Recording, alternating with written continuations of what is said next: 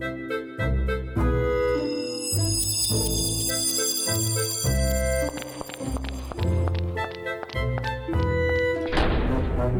to Puzzling Company, your home for at home puzzles and mysteries. Here are your hosts, Jared and Zach.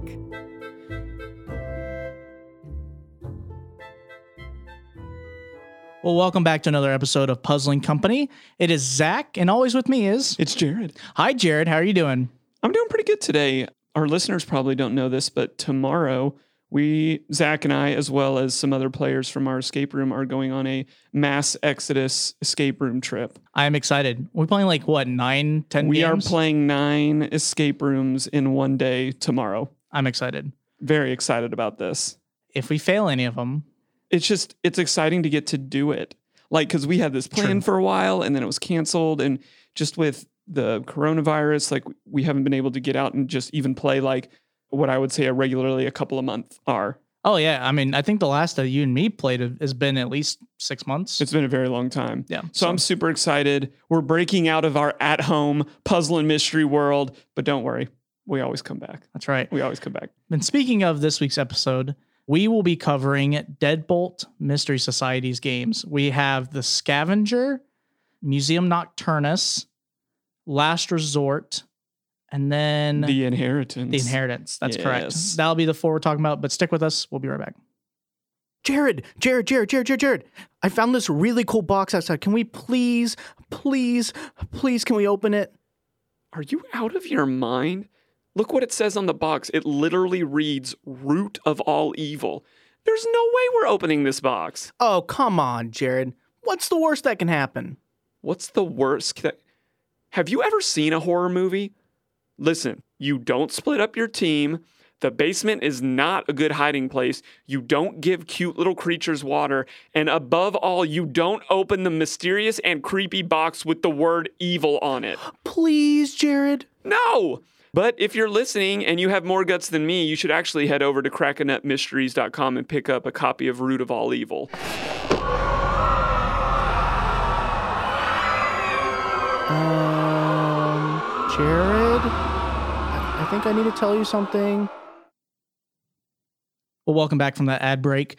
Um, we are now in the first section. In this section, we kind of talk about the game that we have on the show, and we kind of talk about the room for improvements. You know, we talk about the likes.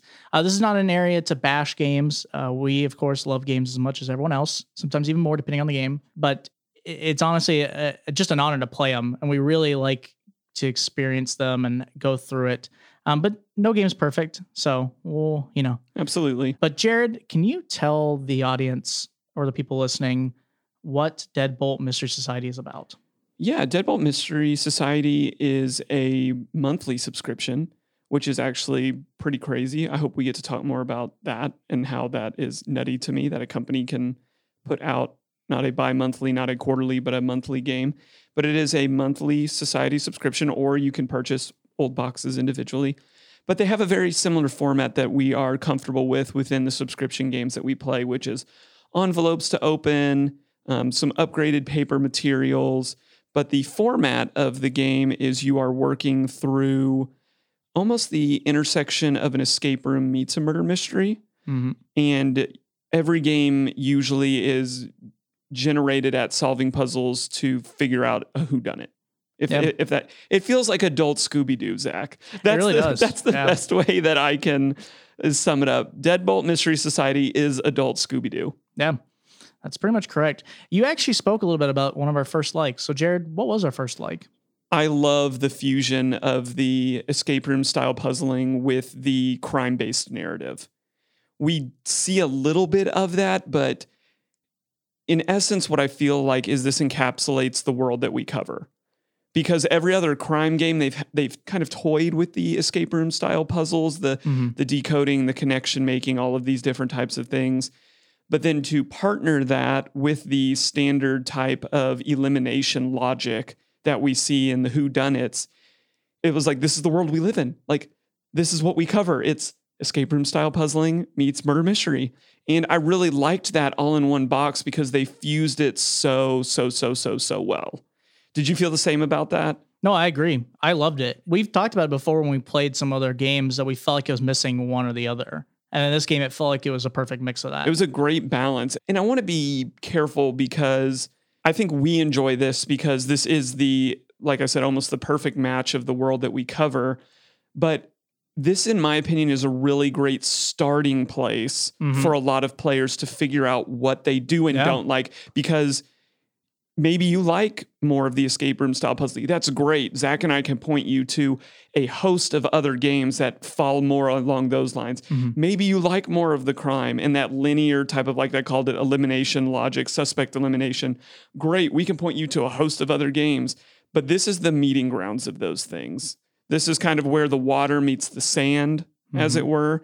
And I loved that because I've never found a game so balanced in both of those respects. yeah, I agree. What else did we really like about this, Zach? I really liked the narrative informed gameplay. So, what that means is I really enjoyed that the narrative really played into all the aspects of the game. There's narrative before you start to understand kind of what the case is going on with. You get narrative in each of the puzzles. You get narrative that makes sense later on. Like you because it's almost like that crime thing where you get hints of things, but it doesn't make sense till you add up more and more information. But it, it never felt like we were doing something that didn't make sense. You know what I mean? Like there's no shoehorning of a of a puzzle. There was never like this, okay, this is just a narrative dump. I mean, right. you have like narrative bits where like clearly you're reading something that's it. There's not like a puzzle with it specifically, but then in that narrative plays into a puzzle later on. Yes. But it it just felt so good when that after like if you read everything and you did all the clues, it all made sense. Like there was never a moment where I felt like the narrative threw me off. Sure. I I take it a little differently, and I still want this to be a positive.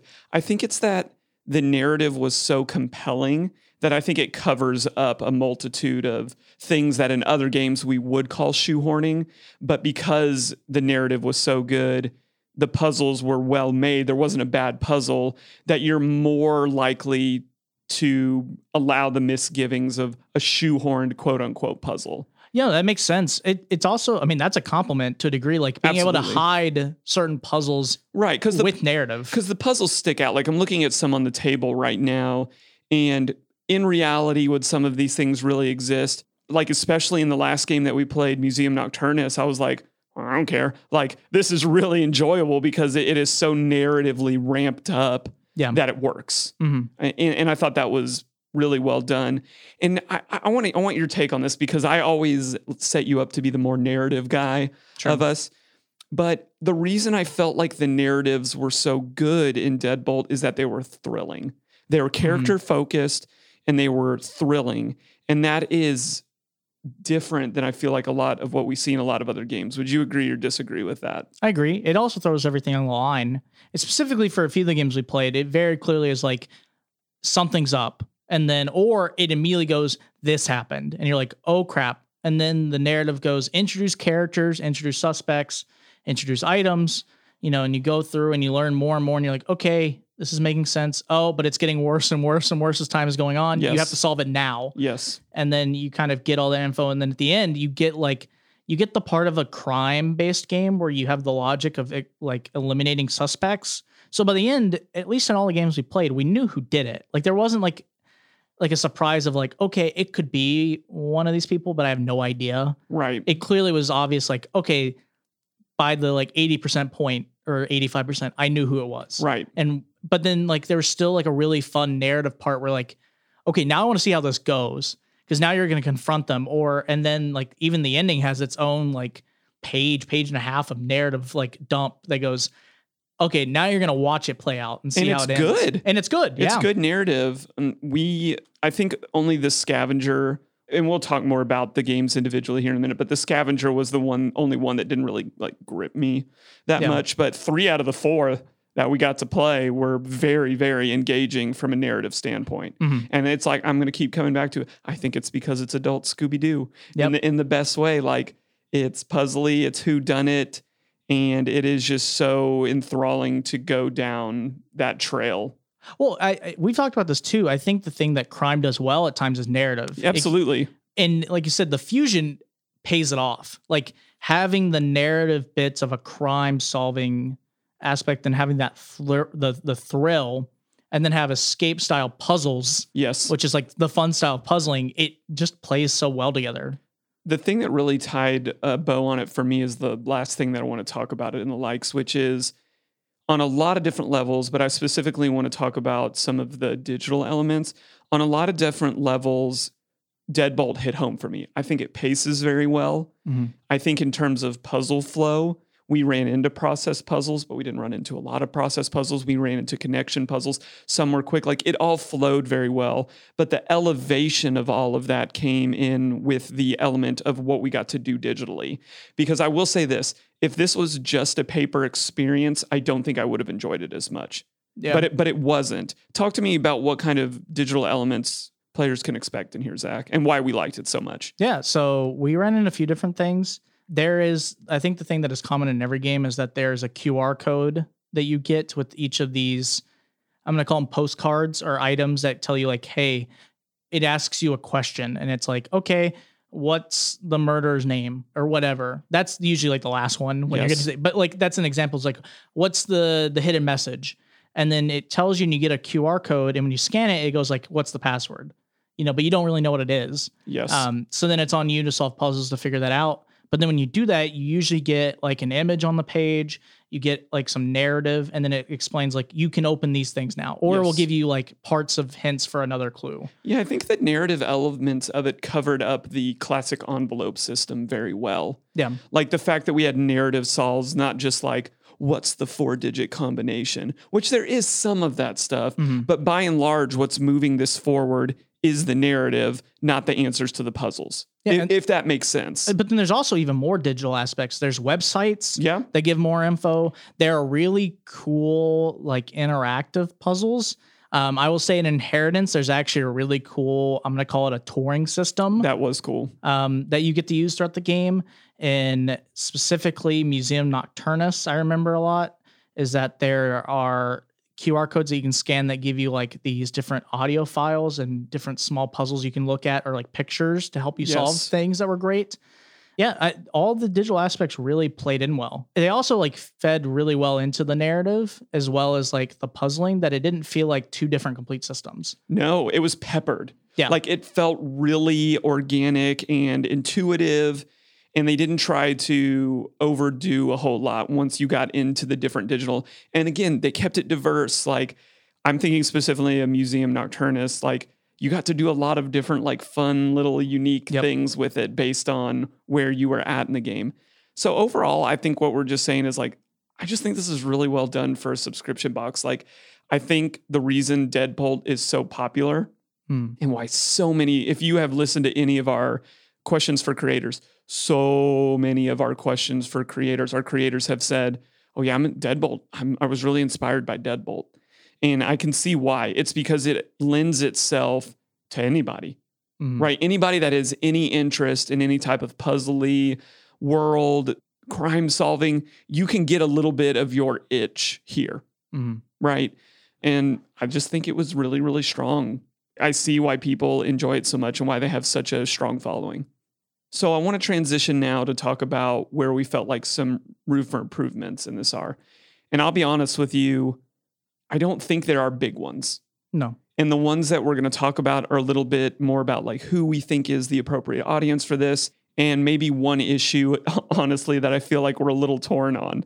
Yeah. Uh, so, Zach, kick us off. What is big picture room for improvements where we feel like there are some for Deadbolt? Yeah, so the first one we had is that the games are all kind of formulaic. So what I mean is that the the games are all unique in terms of that we played in terms of like the narrative and some of the puzzling in it, but it follows the same formula every time. It's, you know, give you beginning brief narrative intro. Here's a puzzle as well as a little bit of like introducing character that you are or with. Then it goes, okay, you are trying to solve this either crime or case or whatever's going on, introduce suspects, solve puzzles to start narrowing it down. And then it goes into it more and more and more, you know, and then you get more dump to learn narrative aspects to make connections between characters. And then it goes, okay, now you figured out who it is.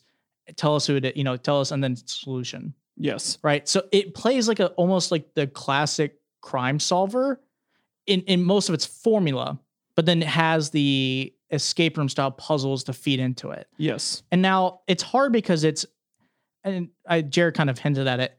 It's hard because it it basically is just a crime solver. It's formulaic in that sense, but it's hard because it could be changed a little bit in between each game, but it ended up being like the exact same setup in every Right. game.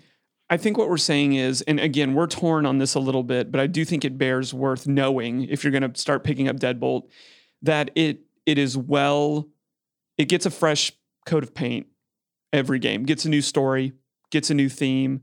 They're not repeating that. They're if you look through their library, you have a lot of different options for what you can pick up. But in the four games that we played, we found the gameplay to be very formulaic, Mhm. which some people may absolutely love. Oh yeah, I could see that as a plus for people because if you really like how the game played, the best part for you is every game we'll play so far that we've played, right? Some of the other games could experiment with this and we don't know. Yes. Um, but the ones we played, if you liked that setup and that formula, it's the exact same thing every game, but just like you said, with a new brush of paint. It's like a new narrative, new story, new puzzles that are in it, Sure.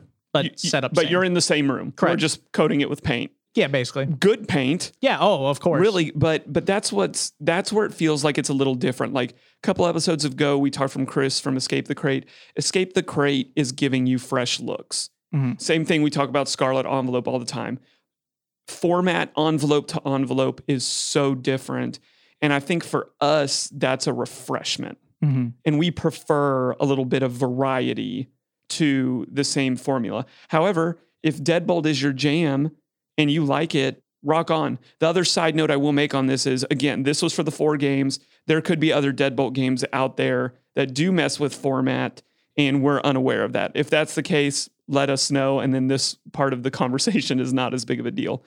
But I do think it bears fruit to consider your options just because there are so many options out there as a consumer to say Deadbolt is really good.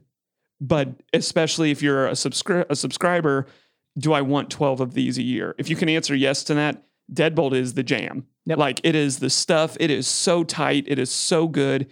But if you're looking for some flavor, you may pick up a couple Deadbolts here and there and then try somebody else. Mm. But that was one thing that we felt like there could be some room for improvement is give us a different take. I don't I'm not saying get rid of the crime, get rid of the escape room style puzzling, but maybe how we're adventuring through the game. The inheritance felt the most like that in my opinion, Mhm. but still the same. But it felt like it had a few different tangents that we were were working through. Um, Zach, what else would you say? Like, who would you say this game is and isn't made for? I think the game, this is actually really interesting. Our other point is that I feel like some of the themes in the games are a little dark. Um, they are crime solve based. So there are the out of the three out of the four we played, there is murder.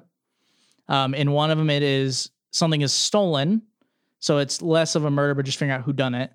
Um, but like in in scavenger, because I don't want to spoil anything, you know, there is clearly someone who's messing with events and there's a murder at the very beginning of the game you know and then in museum nocturnus it's set up for like someone's been killed and then in last resort it clearly is things are gone awry, like awry as well as there's a murder and then it keeps going more and more so it feels really dark so it's not the most kid friendly but it's funny because i almost it's very small critique but i think the puzzles are almost friendlier to like new players and like family in terms of that they're not crazy difficult at no, points. there are not many like multi-step puzzles Yeah, but either. the, but the issue is that the theming. It's like okay, especially in some of the games, it's like okay, here's a creepy element, and also this thing murdered 15 people, and you're like, oh yeah, I don't know if like my seven year old son should probably like listen Right. to the serial killer, right. But it's- I agree with you, but it, it is good because I do agree with you. It is new. This this series, if it's age appropriate for you, is new player friendly. I don't feel like there's anything in here that's outrageously difficult or outrageously processed or multi-step that you just can't contain it. Along with the fact that it does have a good multi-step hint system and does give you solutions if you need it. But I agree. I would say a majority of the boxes, as you look through the theme, feel like you need to be PG 13 or maybe R. It's R literally adult Scooby Doo. It's adult Scooby Doo. it's so funny how accurate that is because it, it's literally just like a little bit darker than Scooby Doo themes, but the same like It's Scooby Doo after hours. yeah. It's that's such a good way to explain Deadbolt. It uh I, I just honestly and, and not like there's anything risque. Oh, I, no. I, I, I don't No, want to paint this from any type of like sexually explicit oh no, but no, a no, lot of a lot of uh, there are other games out there that I feel like yeah, sit down with your ten year old, twelve year old. For a majority of the Deadbolt games, I would give them a couple years to get comfortable with some of this, and then honestly, it's a really great series Yeah. that I would really highly recommend. But that that really is going to wrap us up for Room for Improvements. I want to do one more extra section though. Okay. And this is because usually when we're playing uh, multiple games from the same company, we like to do a comparison, but we played four and that would take up a lot of time. So I want to give you three categories Okay. and I want us to talk about our favorite of the four games that we played for each of them. So I want you to say, like, of the four games we played, what was our best overall experience? What was our best puzzle slash gameplay experience? And which one had the best narrative slash story? So kick us off. Zach, what was our best overall game? Museum Nocturnus. It's uh it's also on their box. I think this was box of the year when this came out. 2020's box of the year. Yes. Uh, it definitely deserved it. It was very good. Overall, like the gameplay was solid. The narrative was very good. I thought the thing that's really cool about this game that I'm trying not to go into too deep to spoil anything, but you can just tell how well the narrative fed into everything, but then also it made everything have its own story. yes, things come alive in this game. Yeah, and it's so unique and how well like everything made sense and how all of it has its own cool backstory to learn about, and then how it plays into the narrative overall. Uh, so Jared, what did you think was our best gameplay? I really liked the inheritance, and that's really surprising to me because generally this theme does not appeal to me whatsoever. But it was the first box that we played, and I think it was part of the overall kind of the merger of the escape room meets murder mystery that intrigued me. But just the puzzles, the digital, everything just really hit home for me in this box. And I just think it's one of their better, more diverse offerings in terms of puzzling. Well, yeah, I think we talked about a little bit, but the just unique format of having the like the the quote unquote I'm gonna call it like the the touring system Yes. and how that actually has its own puzzles and, uh, and cool. narrative hints into it. Like it, it just felt so unique compared to the other. Not like not the other games were bad, but like it felt unique compared to them. Yes. So I, I totally agree. I, I just think it was a really strong box in that respect. Best story, Zach. ooh, okay, this is hard. I had it between two, but I think I'm gonna give it to Last Resort. I really like the story in Last Resort. Yes, Last Resort story is just very fun. Um, to tell you the beginning of it and not tell you anything else. Uh, this group of people are sent to an island on this like free vacation that they have no idea why they're going on. Yeah, it's a business group. It's a business group going Yeah. on, and they're like, okay, this is kind of like really random, but I'm excited to go on this cool trip. Um, and then when they get there, a lot more happens than they expect, as well as you find out why it's all happening. It was. I know a good story when I see one when we're at the very end and we're literally just reading text off of a screen and I'm involved. Yes. Like I, Finishing this game was so cool. it was good, and I could see the movie. Yes. Oh, yeah. Well, it's funny because this, I, I know of a movie I think that literally has almost the same story elements. So it's kind of funny, but it, it was great. just really well done. And then the only one we haven't mentioned is the scavenger. And I think the problem with the scavenger is that comparatively other games just did things better. Like the the it had a decent story, it had decent puzzling, but there wasn't anything stand out in Yeah. the scavenger in my opinion. I still remember the story.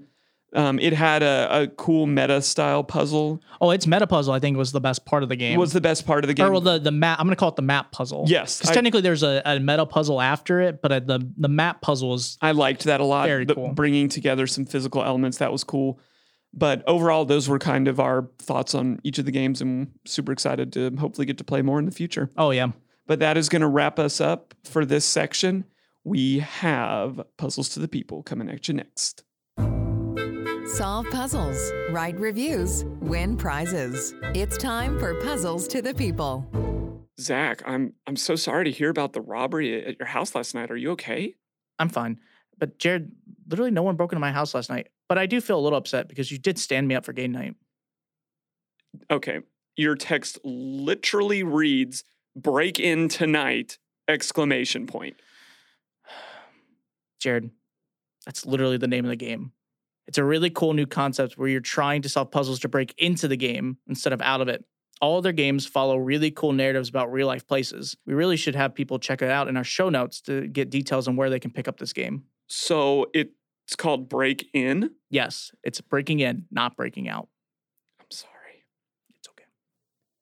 Welcome back to Puzzling Company. This is the section we call Puzzles to the People.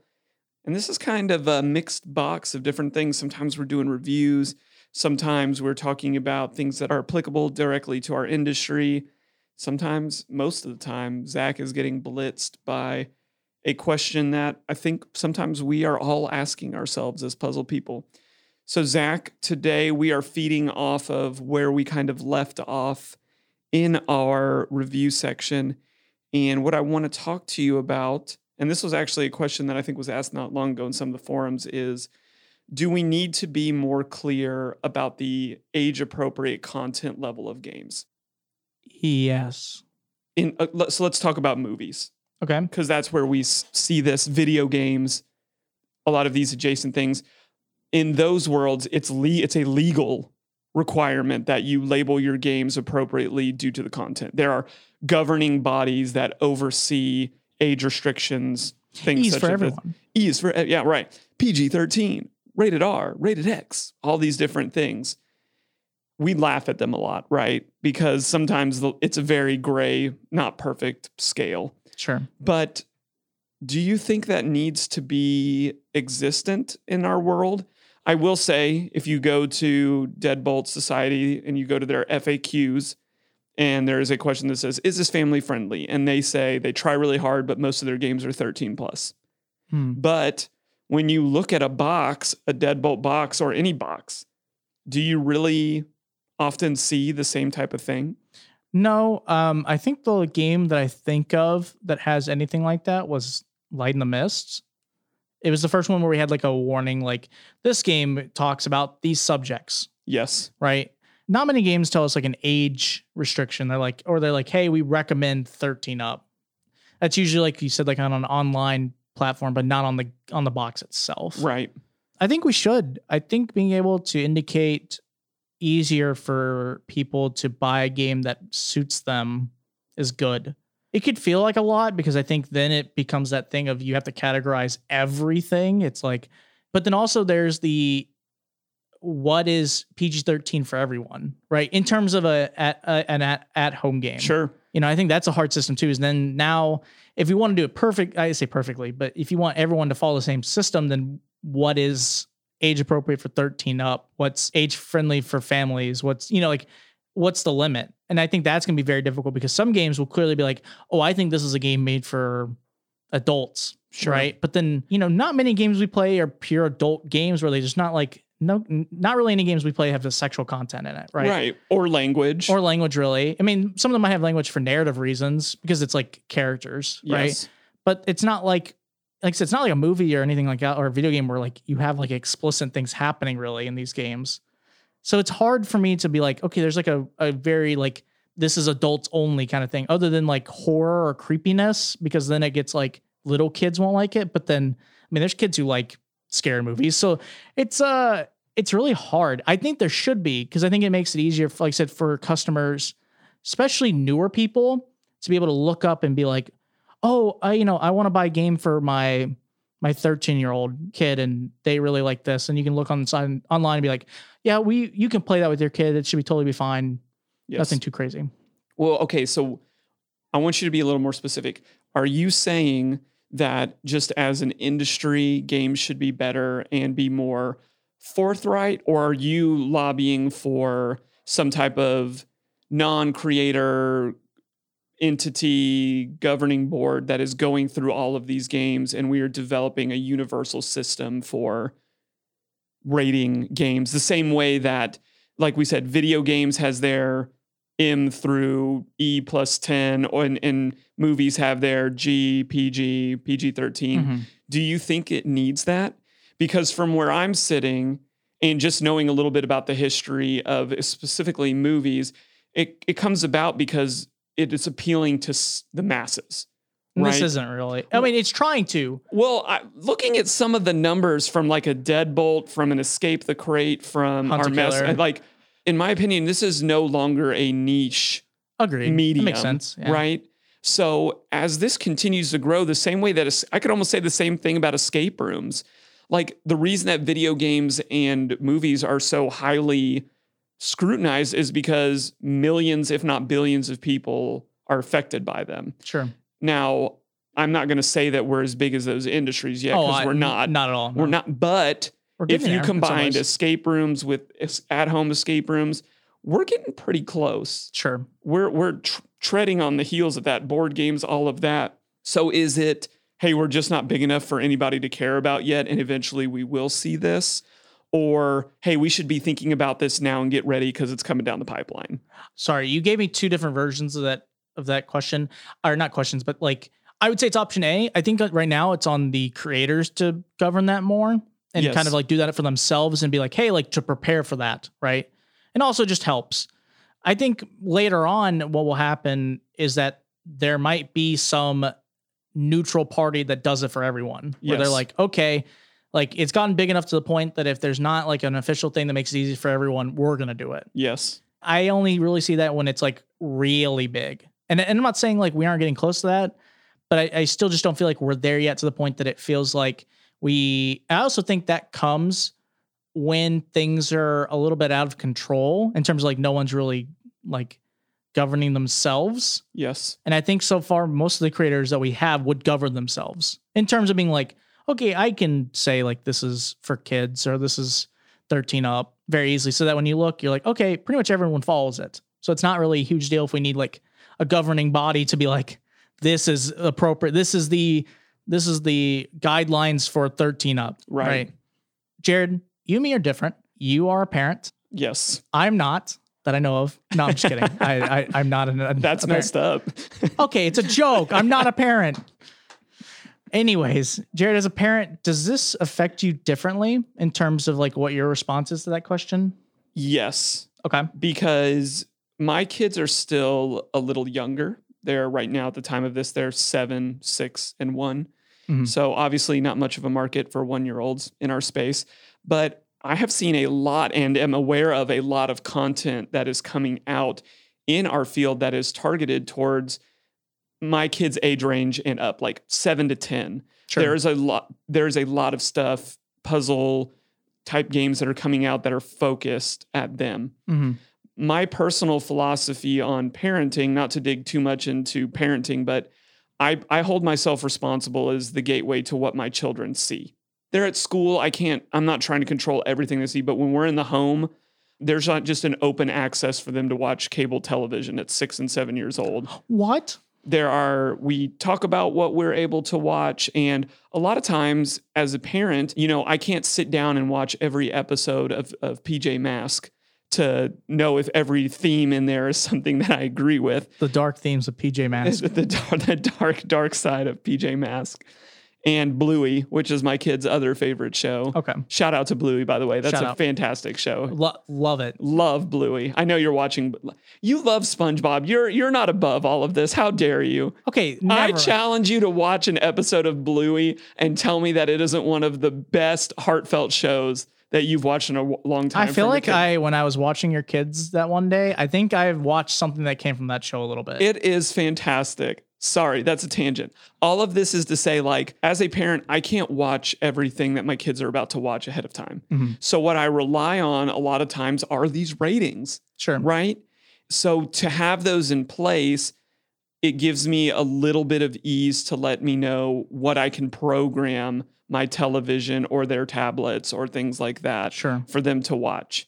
That makes sense. Coupled by the fact that I honestly just don't like them having a lot of screen time, period. I Sure. would much rather, I would honestly much rather do a game like this than have them watch a TV show. So I'm excited to see that this type of content is coming out. But yeah, I would say like this does affect me a lot and I want it I want it to be more prevalent so that I as a consumer for not just myself but for my kids can make decisions based on how I want to parent, right? I'm not advocating for my style of parenting for everyone, but I think parents want to know what they are spending their money on so that they can guideline according to how they want to parent.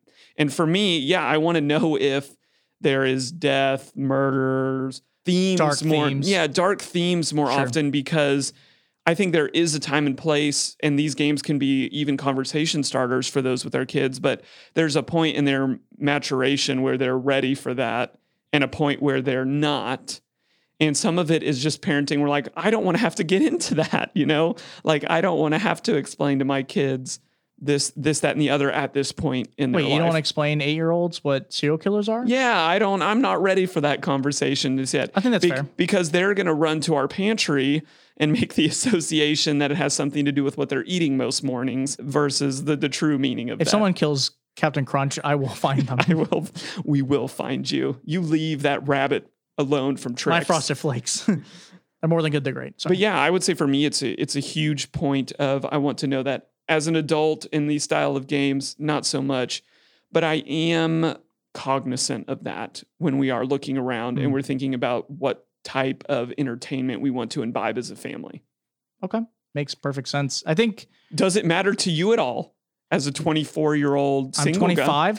How dare you say I'm only 24? Okay, I'm a 25 year old man. Um, now, th- So is that the is that the age flip for you? Were you a boy at 24 and at 25 you're I was a young adult, and now, or sorry, I was a young man. I'm a real man. you're a real I'm a real boy. No, I'm just kidding. Yes, it does matter. It is important that if I want to come over and hang out with, like, you know, when I come and play over games with, you know, your kids and you, that I don't bring a game over or like a, a puzzle game that we open it up and, you know, I have to explain to your kids that, oh, this is about a hostage situation and this guy is going to kill this person and then, and then explain that whole situation easily. I do care. Um, but I could understand someone not caring. Like, you know, if it, for them, it's like, I'm buying this puzzle game for myself. Sure. So I, why do I care about someone else's? I wouldn't say it's selfish. I mean, it is selfish in terms that it is for you only, but it doesn't mean that like you're a bad person. That you're like, ah, like I mean, I'm only playing this for myself. I, So I'm, I'm saying it more so. I'm not here to like lay a moral standard. how dare you, person who buys the game for themselves? Zach and I are out here and we want to start the committee so that we can start judging all your games beyond just their puzzle and narrative value. We we want to tell you whether it's good or bad. I'm also totally neutral and the most moral person ever for sure. I've never made mistakes. Well, here's here's where I want to take it now. I grabbed three mass market games from our closet. Okay.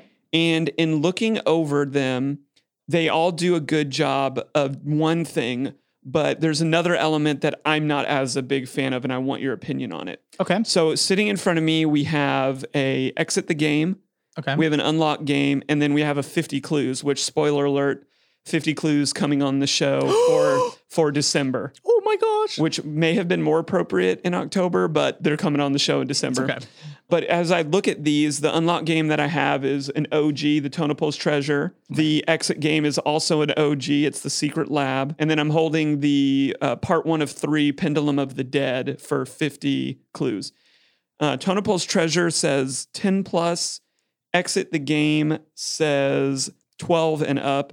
Okay. And Pendulum of the Dead says 16 and up. Okay. I like that they are going out of their way. I don't. I. I honestly don't know if because they're mass market, they're required to put that. I imagine there's some level of, I, f- I feel like they have to to some degree. to some degree, have to do that. But what I don't like, and I think I like more about the video game and um, even the music world, is they're telling me why.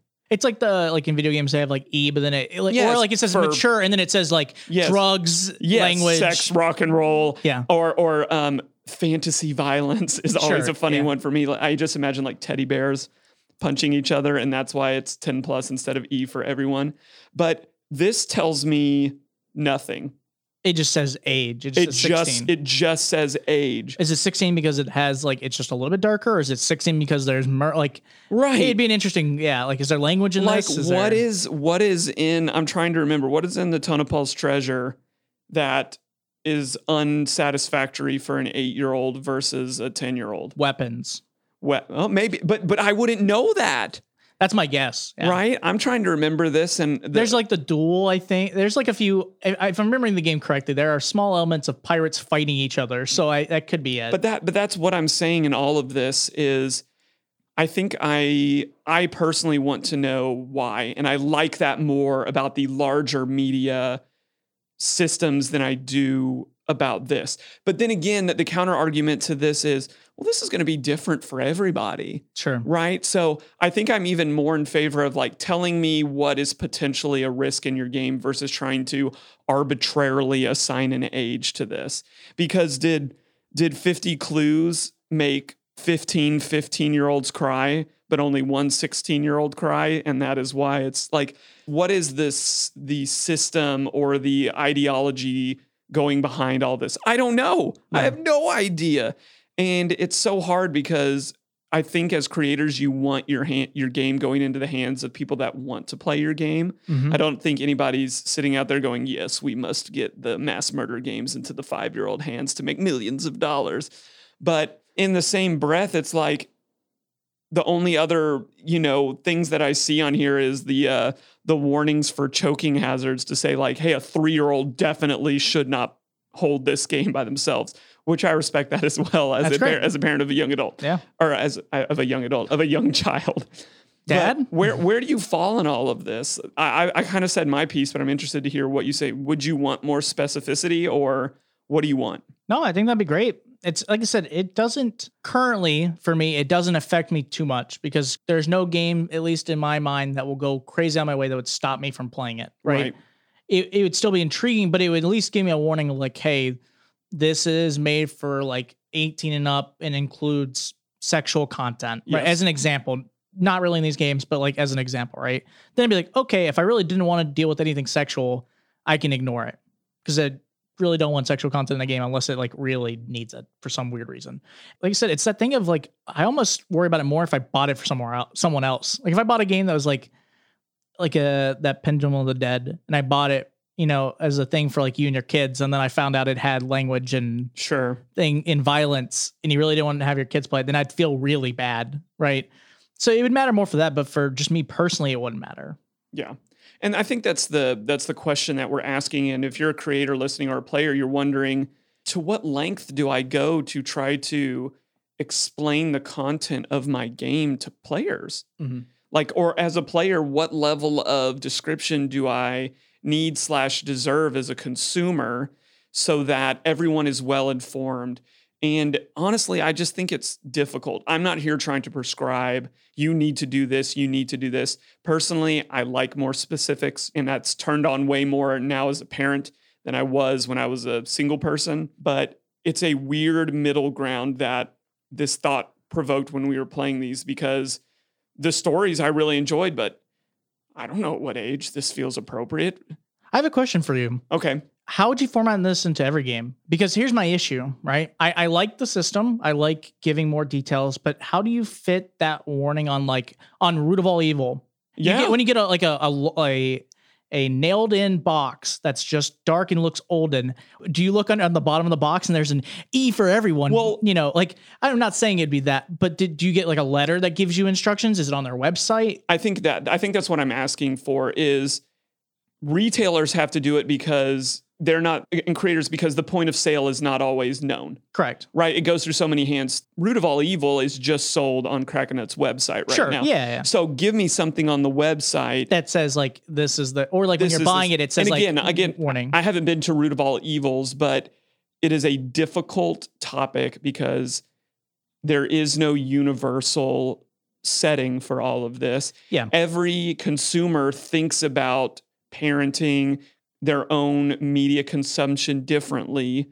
But at the same time, there has to be something out there because inevitably you're going to run into somebody that gets something that they view as inappropriate that they're going to say, if I had known this ahead of time, I wouldn't have purchased this. Mhm. And then you're, in essence, as a business person, you're just alleviating customer support issues that you don't want to have all these conversations with. sure. I'll tell a fun story about all of this. Okay. In my previous job before this, and maybe this is PTSD from this, I worked at a university, and one of the events that we had every year was we had to put on a family movie. And it was for the weekend where the parents' weekend, where all the parents came back. My job was not to pick the movie, it was to have my students pick the movie, and then for me to be kind of that gatekeeper to say, like, yeah, I think that's appropriate. So we picked a new movie. It was the year that Brave, the Disney movie about, I believe it says, is it a Scottish family? Is it the, the Scottish girl and then like Scottish girl, yeah, yes. yeah, yeah. Uh, and after the movie, I had a parent run to my office and just Karen me to death on, I can't believe you would pick this movie. This the bears in that movie were just utterly terrifying for my children. You need to da da da da da da da da da da da. And I was like, I was really caught off guard from it because it's it's a Pixar movie. If anybody is held to rigid standards about what can be put in their movie to call it quote unquote family friendly, I feel like Pixar would hold that standard. I, I was kind of at a loss and I was like, sure. so I think all of this is maybe originating from that. And I was caught as the gatekeeper at that going like, do I apologize to this woman? What can we watch now that is universally acceptable at Parents Weekend? Let's watch Bambi. Let's, I don't know, That'd like oh, that'd be bad. the hunters in the audience were like, yeah, and then that killed that the yeah, mother. Dang it. killed that mother. There's no winning. Oh it yeah, feels no. like. But I think the more descriptive and prescriptive that we can be, Mhm. I think that's just going to be beneficial for all of us, is where I would leave all of this. fair enough. Well, that's going to wrap us up for Puzzles to the People. We've got questions for creators coming at you next. There are some awesome people who make the puzzles we love to solve. This is Questions for Creators. Hey, Zach. Jared, I'm not falling for this again. Oh, so what? Now you don't trust me? Correct. I don't trust you. Well, then do I have a game for you? What are you talking about? Floor 13 from CU Adventures. It's the story of a company with too much trust. But I don't trust you. Well, Zach, trust me on this. You need to head on over to cuadventures.com and play Floor 13 or their other game, The Lost Temple, and you will not be disappointed. Well, welcome back to Puzzling Company. We are now in the section that is question for creators. Um, this is a section where we get to talk to the amazing people who create the games and kind of get to ask them questions. Um, we are very excited to talk to the people from Deadbolt. Um, we don't want to tell you too much about who we're talking to. We'll let them introduce themselves. So tell us your name and then tell us a little bit about the story leading up to the creation of Deadbolt Mystery Society. So my name is Jason Brannon, and I'm here with my brother Sean Brannon. Uh, we are the co-owners and co-creators of the Deadbolt Mystery Society. We started out with an escape room business. So we started out with Deadbolt escape rooms here in Tupelo, Mississippi, and uh, we we really started out not knowing a lot about escape rooms, but we enjoyed uh, doing them as participants. Uh, so we decided to open one on our own because, of course, that's what you do when you don't know something about a specific uh, field. You you open a business that revolves around that.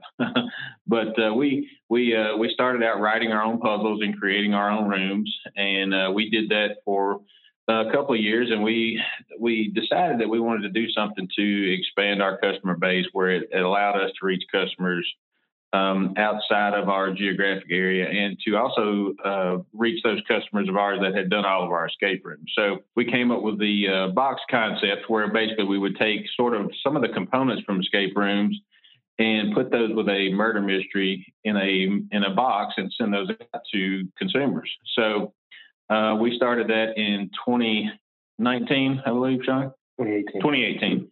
Yeah, so we we started out uh, doing the Deadbolt Mystery Society boxes uh, around my kitchen table.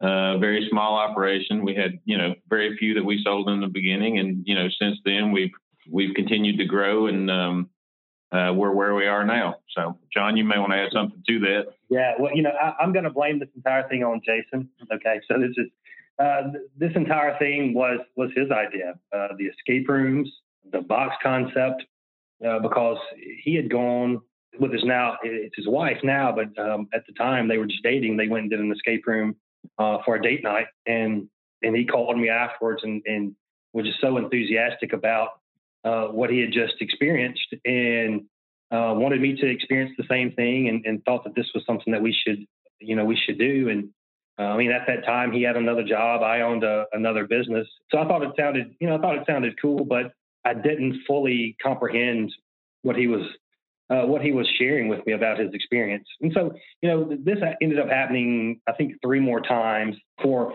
uh, I finally went and did an escape room with them. And as soon as we got out uh, of doing that room, and we, we escaped, as soon as we got out of that, I knew exactly what he was talking about. And we just sort of hit the ground running, brainstorming ideas, room themes, business opportunities, because I, I currently owned a, another business. And so we put our heads together and ended up going and doing a, a lot of other escape rooms just to get a much greater feel for what we were thinking about embarking on. And, you know, then we created Deadbolt Escape Rooms. So, you know, he, he says we didn't know a whole lot about it. We, we, we knew more than he's, than he's giving us credit for, but did that. And he pretty much from the b- beginning of starting Deadbolt Escape Rooms, he wanted us to create something that could um, go to consumers wherever they were in the world. And that's that's how uh, the Deadbolt Mystery Society started. I mean, we had the escape room for maybe a year and a half before we dipped our toes into the water of the of the, the box world. And our very first box, this was not this was not part of a subscription or anything, was called the King of Hearts. And I think we did maybe 50. 50 of those. Yeah, we did 50 copies and just sold them through the escape room. There was there was no online component, no subscription component. So we did that, learned a whole lot from that experience. And then, so I think we did that in December of 2017. And then in February of 2018 is when we start, started taking subscriptions for the Deadbolt Mystery Society. And our first box with that was Murder in 3B. And we've been putting out a new mystery ever since then, every month, in addition to some special projects that were not part of the monthly subscription. So it's uh, you know, I, I, blame all of this uh, hard work on on Jason, but it's been it's been a fantastic fantastic journey up to this point. Where does the name Deadbolt find its origins? There's not a lot of story behind it. It's just like we were trying to find something to set us apart from other escape room businesses. So I can remember just sort of going through and googling like words that had any sort of affiliation with locks or keys or things like that. And um, you know, I think I just ran across it and be like, you know what? I don't think I've seen anybody with this name. And I think we even Googled it and nobody had it at that point. So we're like, this sounds kind of cool. Like we should go with that. So, I mean, there wasn't anything really significant about it other than it just like it, it was something that we didn't see a lot of. I mean, you know, you see a lot of things that have the word lock in them, you know, when, when you're talking about escape rooms or, you know, that sort of thing. But uh, it was just one of those, we just, we just sort of brainstormed until we came across it and then it just sort of seemed to click. That's it. How in the world do you guys put a box out every month? This seems like a logistical feat slash nightmare. How are you staying on top of this? When we started this process, we both had uh, full heads of hair and it was fully colored, and, and now um, we're we're we're going bald. Uh, not not not really. It is insane. I mean, and that's how we that's how we feel at, at different points. It started off with just the two of us. And, you know, like I said, we, we started moving some resources and, and making some changes within our, our, our business. And that's when we started adding some other content creators and writers. Yeah, I mean we've we've we've currently got uh, four other writers that we've brought aboard uh, since we started. There are times where we're further ahead than others, and it's it's one of those things that we continually battle is like, okay, we got to continue to put more time between us and the time that we release these boxes because, you know, we do have a testing process that we have in place where we have test groups that go through these and we, you know, we have proofreading and copy editing and all those sorts of things that we, that we do. And obviously you want more time between those things and the time that you release it. So it really since the beginning that has been a big struggle for us especially since we decided to go monthly which like you say, is kind of crazy when you when you think about the fact that we're putting a new one of these out every month. So at this point, we've done over 50 of these. So for the last 50 months, essentially, we've written and produced a new box. There are times where even I'm not sure how we continue to do it at the pace that we do. Yeah, I mean, we create special projects throughout the year too. So I mean, if you look at so last year, let's say we put a new like a holiday box out. Um, we put we started creating mini mysteries. Um, we just released in October. Uh, our newest release is a project with paranormal investigator Nick Groff, and so we've got um, Nick Groff's Ghost Hunt, The Cleansing of Killian House. Before that, we released a new product called a double feature, which was two full length uh, mysteries, Howl at the Moon and The Ventriloquist. So, you know, you, you take that and put that in the mix with everything else that we're, we're doing. And it, it is crazy. You know, our, our reasoning for these extra products is because like we, we have a high demand for new mysteries. And I mean, that's, that's fantastic. We, we appreciate our customer base so much and, and we're so thankful that, you know, they, they want more. And so we, we do what we can to, to provide them with more, more experiences, but it's crazy. I mean, we are thankful to have four other writers. Um, some, I mean, you know, we had a new writer start really within the last month. And so, I mean, let's say maybe over the last, uh, you know, six months, we've added three of those four. So, it, you know, we are we are very appreciative of them. They they brought great skill sets and ideas, and you know, really without them, it would be um, it would be very tough. So, I mean, they they are they are doing creation while we're doing our own creation, or sometimes, you know, the way that our business has grown, we find ourselves having to do more administrative things. So we, you know, we've we've got a shipping department and we've got you know, customer service and and you know we've got a great group of people who help pack and produce our products that that go out to to our customers. And so you know there there are times that maybe we're having to deal with shipping issues or, or supply issues and you know that really cuts into into our time to create. So having having these other these other content creators is super super helpful. You know, when we there there are so many things that we could do to make this business easier, but you know, uh, I guess we I guess we like a challenge because one thing is our, our boxes every month are completely different. So I mean, they, they are custom printed and custom designed. You know, I mean, so we have to have our, our great graphic designer um, she does a fantastic job on the designs, but we have to have those designed and we have to have those ordered. And something that would make it easier on us is if we just had just a standard, you know, box and we just we just put the new materials in it each month.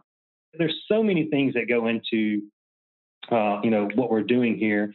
And bottom line is we just have a fantastic team of people um, that we get to work with every day who help who you know help us create these these mysteries that our customer base loves. And how involved have you stayed with the actual creation process of the Deadbolt Mystery Society versus like the business operations? Our stamp is on everything. I mean, nothing nothing is released that we don't have our hands in. So even though we might be doing, you know, dealing with shipping problems or supply issues, I mean, everything still goes through us, and we still have to feel like what we're putting out, you know, is at the level that that we want it to be at. So, you know, we have different backgrounds. You know, I've got a background in writing and I've I've done some publishing in the past with novels and short stories. So the storytelling component is really one of the bigger things for me. And that's that's sort of where my background comes from. And you know, when we when we did the escape room uh, you know, opened the escape rooms. I mean, we sort of trained on puzzle writing and, and, puzzle creation at that point. So the boxes were sort of putting those things together in a comprehensive fashion, I guess, that that all sort of work together. And, you know, there are things that Sean is very good at and, and is better than I am, and there are things that I'm better at than he is. So, you know, really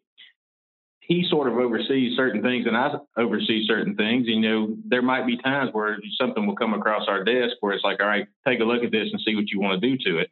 And, and, vice versa. So, you know, there might be story elements that are kicked over to me because that's sort of my background. And there are times where puzzle elements might be kicked over to him because, you know, he did a lot more of the escape room puzzle creation and design than I did. So, you know, we, we definitely want to make sure that everything that, that leaves our facility is at that level that we have tried to achieve. So, you know, I would say that everything has our fingerprint on it in some way, even if it wasn't specifically written by us. Earlier in our review, we talked about how this seemed like a really great fusion of the escape room world and the murder mystery, true crime world. Why go that route? Why have both of these sink in together? And do you feel like there's been a lot of success from that fusion? A lot of it has been through, I'll say, trial and error. Because um, that's, you know, we're we're constantly learning, you know, how people react to things, what they like, what they don't like. I guess that was that was one of the good things about having an escape room.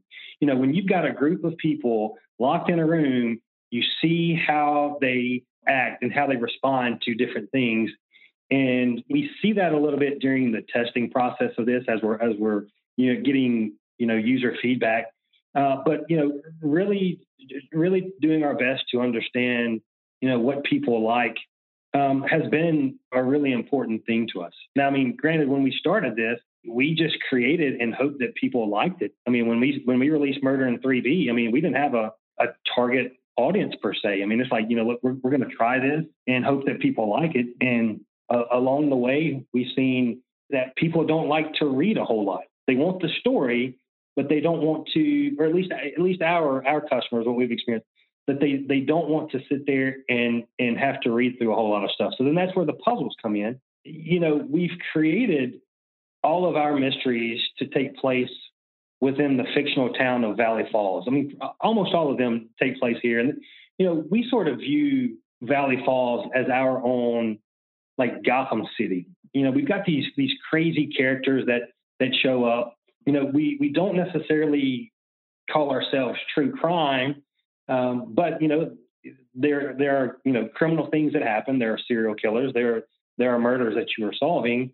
Um, but you know, we we we we like staying sort of right there in the middle of you know, here's our our fantasy world. Like I said, kind of like we we considered our our Gotham City, and I mean, we we just try and create a nice blend of puzzles with our puzzle backgrounds from the escape rooms, and then you know incorporating the the storytelling that you know Jason said is one of his strengths because he's been writing for ever. and, and I would say that you know sort of the way that I view our boxes is it's more like an episode of a of a TV show that you really enjoy. Um, each episode is different. I mean, each crime is different. But you know, if you were to watch an episode of like CSI, you know, you get something different with each of those. I mean, it's sort of the same. You, have got a formula there, but you know, each one is a little bit different, and they take you to different places and and things like that. So you know, obviously, we like uh, shows like that, and you know, those sorts of influences, I guess, would have to factor into to the creation of these because you know, each box is like an episode of a show. I mean, you know, you get a you get a complete story. You know, we don't we don't require you to do multiple boxes to get to the end. I mean, you've got the whole thing right there in front of you. So you know that was that's sort of our mindset is you know we want you know customers to you know have the whole story right there in front of them where they can solve the mystery at at one time and you know I think that's worked out pretty well. Yeah, and we do our best to to make sure that the information that we convey to you in the in the puzzle solutions is concrete. We, we try and not leave things up to interpretation as much as possible. Like we don't like if, if you're if you are solving one of our mysteries like we don't want you sitting back thinking, you know, is this person telling me the truth or are they lying to me? Like, you know, can I really believe them? If if this person is a is a liar, then you know we are going to do our best to either reveal in a puzzle or reveal in some other piece of information that this person is a liar. And so, okay, then then maybe you can take their information into question. But you know, we don't we don't want to leave a lot of things up to um, you know up to just interpretation if we can keep from it. Tell us a little bit about what you guys have planned for the future. Are we expecting more great stories? Are you guys going to be iterating, doing things a little bit differently? What's what's coming up for Deadbolt? We would like to be the first murder mystery box company on Mars. Okay, so a kid. If somebody ends up on Mars, they can take one. uh, you know, we, we, we've got a lot of ideas and, you know, kind of what we run into is we have more ideas than we have time to develop the ideas. So we've always got things that we're sort of kicking around in our, in our minds. You know, we've, we've got some plans for some potential like partnerships. We can't really talk about those at this, at this point because they're not, they're not developed far enough along that we can say, yes, this is going to happen. But like Sean said before, you know, what we've seen is that our subscribers want more content from us, and that's sort of a plan. And you know, the the the form that content might take, you know, is is up to debate, I guess, at this point because we've discussed a lot of things. I mean, we've we've got books at this point. We've got um, the subscription boxes, which we do monthly. We've also got the like like Sean said, we've done a double feature, which is outside of the subscription, which is two full boxes that are not tied into the monthly. And then we've done the partnerships with like Nick Groff and you know we've done done a, a media tie-in with Amazon for a for a show called uh, Tell Me Your Secrets. So you know, we look to do more of those sorts of things in the future. And, you know, we want to continue to develop the world of Valley Falls and to expand on what we've already done. So we feel like there's a lot of things in this town that's still happening that nobody knows about. So it's our job to bring those things to light and uh, let people see what's happening in this weird little place that we've created. Yeah, I mean, you know, I, I know he's I know he's my brother, but I will pat him on the back for this. But I mean, you know, if you haven't picked up the the books that he's written they're fantastic in providing more lore for Valley Falls. I mean, if, if you've done done some of our boxes, you know, as you're as you're reading through uh, these these stories, you're going to pick up on these Easter eggs. You're going to you're going to recognize locations. You're going to recognize characters, and you know that's that's something that's extremely satisfying to us. Uh, you know, we, we've we've created our our mysteries to where you don't have to have multiple boxes to solve. Now, you know, I'll say so. We did the we created the collector as a monthly uh, as a monthly box, and you know, we we sort of left that up for a little cliffhanger at the end, and we had no plans to create you know, catch me if you can the collector part two. But so many people wanted to know more about the story, so we ended up creating that as a as a box outside of our uh, subscription um, service. Um, you know, so you know, any any more like lore and any any way that we can build Valley Falls, we want to do that, and we want to get the content out in, in in front of people. So, you know, we would love to. I mean, there's so there's nothing in the works for this at the moment, but you know, we could very much see our boxes as, like Jason said, uh, like episodes of a TV show. We could very much, you know, see you know a, a TV show where every episode is something crazy going on in Valley Falls. Whether or not every episode was, you know, murder mystery related, um, you know, just the the weird and the and the strange, and you know, that's what that's what we that's what we are here. That's what we like creating, and we would love if if we got the opportunity to to work on something like that because we can totally see. Let's just say you took you know eight of our boxes and made eight different episodes. Well, you know, we just think that'd be that would be a really really cool thing. So um, nothing in the works for that at the moment, but you know, if if we had to put something through our, our windshield as a field of vision, that would be something that we would like to do. And a question we ask everyone: What game are you playing? Um, it can be another, you know, at-home game. Um, it could be a video game, whatever. We love shouting out other creators as well as other types of games that people should check out. I, will say that a couple of things that we have played, um, and we, play this ongoing. This is this would be video game is a, a game called Dead by Daylight. And Jason, again, I'm going to blame Jason on that. He's the one responsible for, for you know, getting me hooked on that. I guess there was a pun right there, the hook, since that's uh, what happens to you in the game. Uh, so Dead by Daylight. Um, another board game that we played is um, Mixtape Massacre.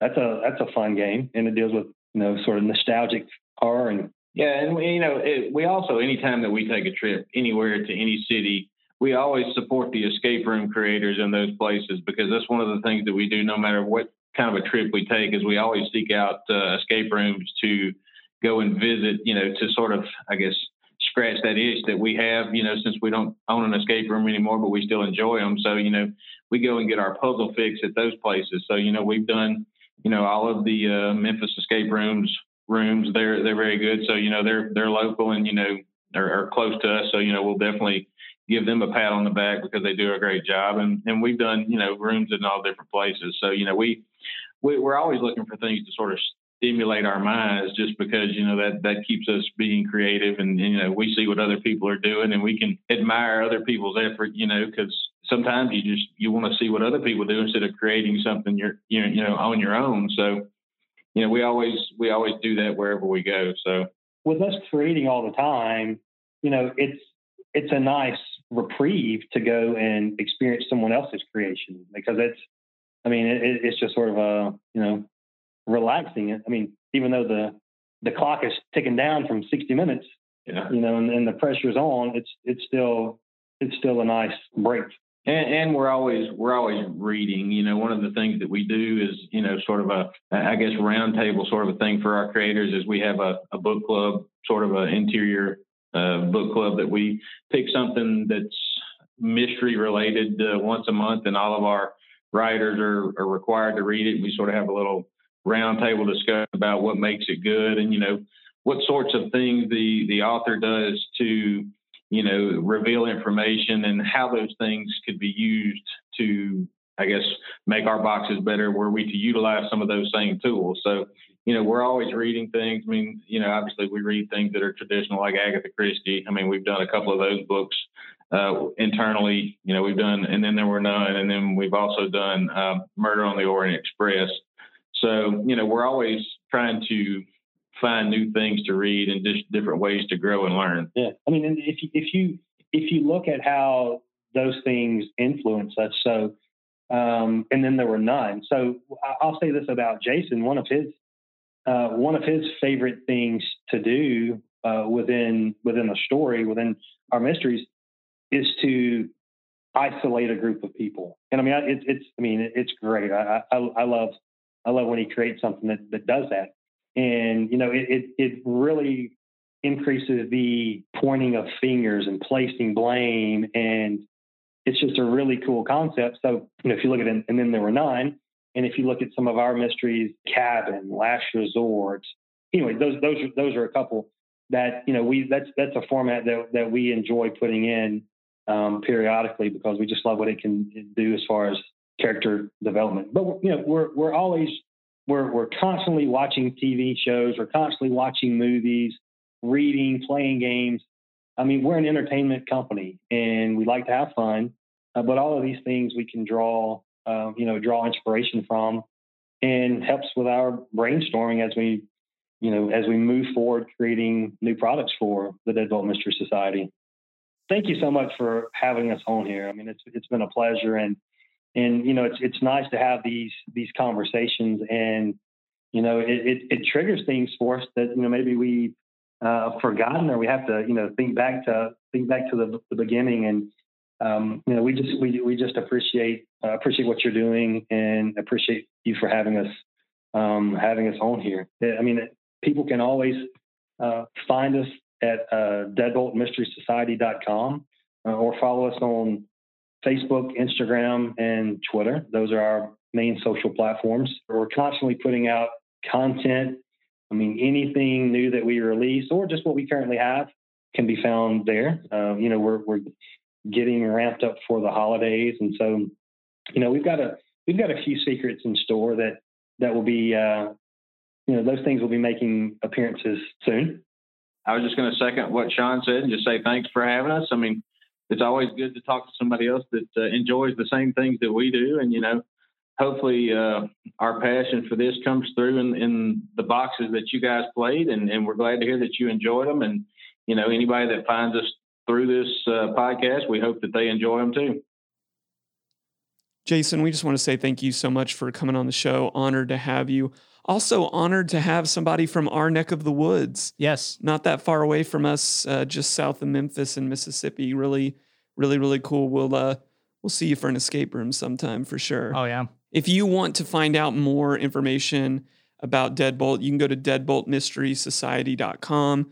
You can join their subscription or you could pick up an old box.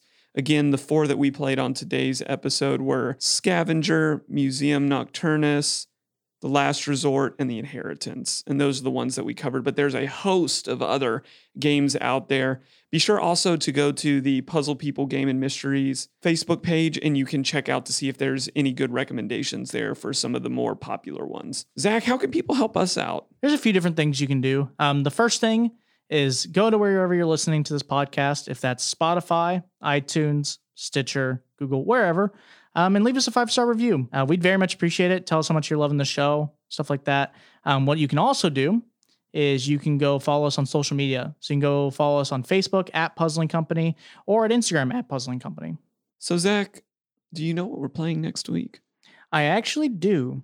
Really? I know. It's the first time ever. we are going to be talking about Taco Tuesday. Uh, my favorite food with my favorite day. You love Tuesday? No, And I, I really don't like Tuesday that much. Okay, I was like, I mean, Taco Tuesday is cool. I, I like having ta- tacos. ta- tacos Tuesday. are up there, but they're not. I'm sorry, it just felt like appropriate to say that. Okay, well, that's fair. But uh, stay tuned next week for when uh, me and Jared work together to try to stop the guacamole. That's my best guacamole. I don't really know what a guacamole sounds like. It's okay. I don't either. For Puzzling Company, this is Jared and Zach. We'll see y'all next time. See you. Thanks for listening. Find us on social media at Puzzling Company and online at puzzlingcompany.com. Check back weekly for new episodes. Until next time, keep puzzling.